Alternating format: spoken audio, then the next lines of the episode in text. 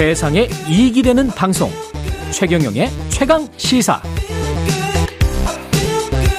네, 후쿠시마 오염수 방류를 위한 기시다 일본 총리의 움직임이 빨라지고 있죠. 예, 일본 공영방송 NHK는 기시다 총리가 이르면 오는 24일 이틀 후네요. 오염수 방류를 개시하는 방안을 최종 조율하고 있다고 보도했습니다. 일본 현지 박철현 작가 연결돼 있습니다. 안녕하세요.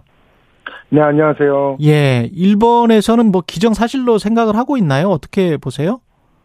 네, 뭐 오래 전부터 이미 여름에 계속 이제 방류를 하겠다 뭐 이런 아. 식 이야기가 있었기 때문에 예, 근데 이제 9월 정도에 할 거라고 생각했었는데 예. 24일부터 지금 방류할 것 같고요. 예. 정확한 그 정식 절차나 그런 것들은 이제 뭐 커다란 행정에 가는 일이기 때문에 오늘 각 그 강요 회의를 열어 가지고 음, 이 가기 결정이라는 절차를 거쳐야 되거든요. 예. 오늘 10시에 열린다는데 그때 아마 결정될 것 같습니다. 그러면 일본 언론은 그 가기 결정에서 24일로 결정할 것이다. 시기도 거의 뭐 확정적이다. 이렇게 지금 보도하고 있습니까? 네, 그렇죠. 이제 어제 어제부터 그런 식의 이제 보도 자료를 아름아름으로 그렇군요. 방기자라 그러니까 전담 기자한테 다들 뭐 흘려놓고 있는 상황이죠. 그러니까 음. 뭐 지원 사격 좀 해달라 뭐 그런 느낌으로. 예. 네. 그래서 호- 이미 언론에서는 그게 나오고 있습니다. 예. 그렇군요. 그러면 어민들 반응은 어떻습니까? 네, 이게 어저께 이제 일본 전 일본 어업 협동조합 이사장이랑 직접 만나고 뭐 이렇게 했는데요.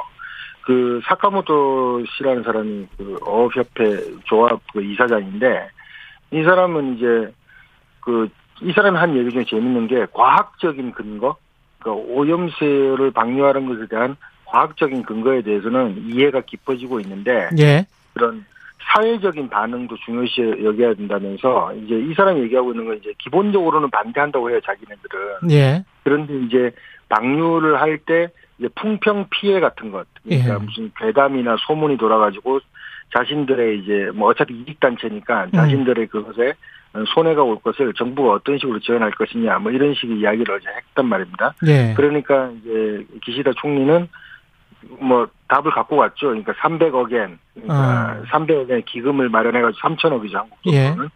어, 풍평 피해, 소문 피해, 헛소문 피해 대책으로 300억엔 그리고 순수하게 어업하시는 여러분들 지원하기 위해서 지금 한 4,600억 원 정도, 아. 500억엔 이렇게 준비를 해놓고 있으니까 뭐, 뭐, 이해를 좀 해주기 부탁한다. 그리고 전 책임은, 모든 책임은 내가 질 테니까 앞으로 책임 소재에 관한 것도 앞으로 30년간 계속 할 거 아닙니까? 그렇죠. 그렇죠. 근데 이제 최소한 30년간 계속 방류를 하게 될 건데, 예. 그 책임을 어떻게 지냐는 질문에도 내가 그냥 뭐, 나중에 자기가 이제 은퇴를 하든 뭘 하든 살아있는 동안은 내가 무조건 책임을 질 테니까 그런 것들 책임 소재에 관해서도 그렇게 걱정을 하지 말라. 뭐 이런 식으로 뭐 강하게 이제 부탁을 하고 이해도 구하고 그런 식으로 했답니다. 예.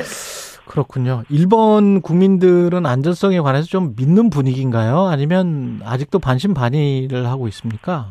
반신반의를 하는 경우가 많은데 이게 예. 왜냐하면 이제 여론 조사를 보면요. 예. 그뭐방 지금 현재 여론 조사가 뭐 반대하냐 찬성하냐 뭐 이거에 대한 여론 조사가 있는 게 아니고요. 예. 그러니까 정부의 설명이 충분하냐 불충분하냐 이런 식의 여론조사가 지금 있단 말입니다. 음. 근데 이제 아사히 TV에서 그저께 가진 여- 발표한 여론조사를 보면은 그 방류수 그러니까 오염수를 방류하는 것에 대한 설명이 불충분하다는 여론조사가 아 불충분하다는 의견이 한 70%로 나오고요. 아. 충분하다는 이건도. 19%밖에 안 나왔단 말이죠. 그렇군요. 다른 언론이 하는 것들로 보면은 뭐 거의 6, 70%는 이제 설명이 아니 그 공감대를 얻으려는 설명 노력이 부족했다, 부족했다, 뭐 이런 식으로 나오고 있는 상황입니다. 지금 시점을 좀 당겼다고 말씀을 하셨는데 왜 그랬을까요? 그 그거는 저 저도 모르겠는데 이건 뭐 그- 그러니까 이- 근데 결국은 이제 9월달에 처음에 한다고 이야기를 했단 말입니다. 예. 근데 지금 뭐 이런저런 분석들이 나오고 있는데 하나가 이제 9월부터 그 후쿠시마 인근 해역에서 그 거, 그물을 그러니까 던져가지고 하는 뭐라 그러까 그물식 낚시라고 해야 되냐? 예. 그게 그게 이제 좀 제재가 되는 분위기였다 하더라고요. 그러니까 어, 그게 원래 그 오염수하고는 상관없이 그렇게 돼 있다고 하던데 음. 그거 연관성을 찾는 사람이 있고 어차피 그 그물 던져서 업저업조 뭐냐 음. 조업을 하는데. 낚시를 아 조업을 하는 게 이제 안 되기 때문에 예. 만약에 9월에 방출하게 되면 오염수 때문에 그게 안 되는 거다 이렇게 오해를 살 수가 아. 있어가지고 미리 그걸 했다는 것도 있고 예. 또 무슨 이제 그 아사히 신문을 보니까 이제 한국 특파원이 한 얘기인데 그렇죠, 그렇죠. 이제 예. 그 한국 정부에서 요구를 이제 좀. 총선 관련 네, 내년 총선 관련해서 비공식적으로. 해갖고 그- 예, 어. 뭐 그래가지고 그게 이제 선거 이슈가 되면은 이제 지금 현재 여당에게는 불리하니 국민의한테는 불리하니까 예. 그런 식으로 했다 뭐 그런 이야기도 있고 그러니까 각각 해석하기 나름이고 뭐 분석도 완전 뭐 제각각인 것 같습니다. 그렇군요. 네. 한미일 그 회의를 캠프 데이비드에서 했잖아요.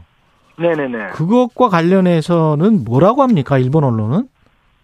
일본에서도 상당히 지금까지 전례가 없던 그 삼국 뭐 음. 준동맹 아저 상당히 강고한 협력 관계가 맺어졌다 이라 특히 이제 인도 태평양 그 전략 안보 측면에서 보면은 예.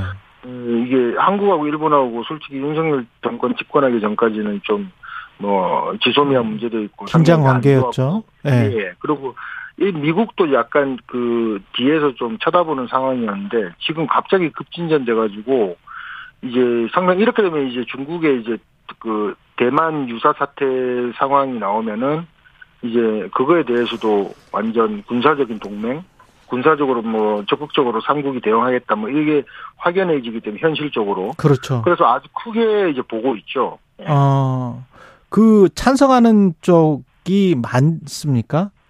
이렇게 한미일, 한미일 거의 준 동맹 비슷하게 가는 것을? 네, 일본에서는 일본에서는 이제 찬성하죠. 예.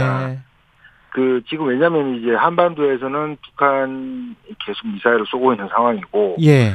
그리고 중국에서 대만의 그 대만 해역의 그 긴장이 계속 고조되고 뭐 고조된다기보다는 가라앉지 않고 있는 상황이기 때문에 예. 그 일본은 양쪽에 동시적으로 이제 그 관여되고 있지 않습니까? 오키나와가 예, 있고 그렇죠. 그리고 이제 동해 계속 그 자기네들 동해 뭐 영해 수- 수역이라고 말하는 뭐 간혹가다 열도를 지나가기도 하고 음. 그러니까 그것을 혼자서 이렇게 하는 것보다 한국이 아무래도 같이 하게 되면은 일본 입장에서는 뭐 당연히 뭐 좋을 뭐좀 안심되는 부분이 있는 거죠. 아, 그리고 근데 실제로 지금 만약에 대만에서 혹시 그 그런 중국의 군사적 침공이나 그런 긴장이 생겼을. 적에 이 결국 이제 미국이 직접적으로 전장에 참여하지는 않을 거란 말입니다. 그렇겠죠. 뭐 이번에 그 러시아. 침공에 보듯이 뒤에서 있을 거고 일본 같은 경우는 자위되기 때문에 뭐 적극적으로 군인을 파병한다든가 실질적인 무력을 사용하지 않을 거란 말이에요. 그렇죠. 근데 이제 그렇게 되면 만약에 실질적인 지원이나 뭐 군사를 파병한다든가 그런 상황이 있게 되면은 뭐 한국이 가지 않겠냐. 그러니까 쉽게 말하면 몸빵을 한국이 뛰지 않겠냐. 뭐 이런 이야기도 있죠. 그러니까 실제로 뭐- 미국에서도 한국의 해병대 이야기를 해요. 실제로. 또. 그렇죠. 거기가 네. 섬이기 때문에 대만이 또. 예, 그렇죠. 그러니까 예. 만약 파견되게 되면은 해병대 한국의 해병대가 가장 전투력이랄까 그런 수준이 높기 때문에 음, 뭐 뒤에서 돈이나 뭐 지원이야 뭐 그냥 뭐 하면 되는 거지만 실제로 그렇죠. 희생되건 가서 전장에 뛰어들어서 국제적 비난을 받을 수도 있고 희생되는 사람은 뭐 한국이니까 음, 한국이 될 확률이 현실적으로 높죠. 그러니까 그런 부분을 지적한다고 생각하면은 일본 입장에서는 솔직히 뭐 손해 볼 게 없는 그 이번에 뭐 회담이었다 그러네. 뭐 이렇게 예. 보는 게 높죠. 예. 한 2분 정도밖에 안 남았는데요. 그럼에도 불구하고 네. 뭐 기시다 총리 지지율이 하락세인 거는 뭐 물가나 이런 것 때문에 그렇습니까?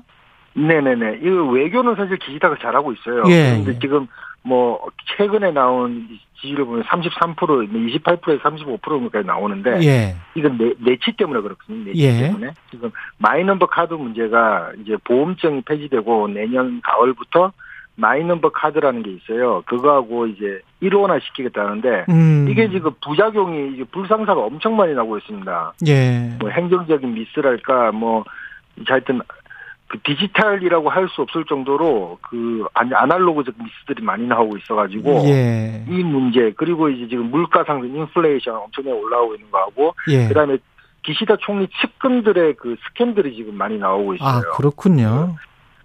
방 부 장관이 예를 들어서 뭐 밤에 막 자기 와이프 두고 막 뭐 이제 술집에 놀러 다닌다든가 술집 여자랑 뭐 썸띵이 있다든가 그리고 뭐 결혼 정보 업체에서 기, 그 돈을 기부받은 사실을 놔두고 그 저출산 대책으로 뭐 결혼식 비용을 국가 예산으로 되겠다라는 그런 그 로비가 있다든가 그런 문제들이 지금 상당히 많이 나오고 있어요. 그래서 일본도 난리군요. 상상을 안 하고 있죠. 예.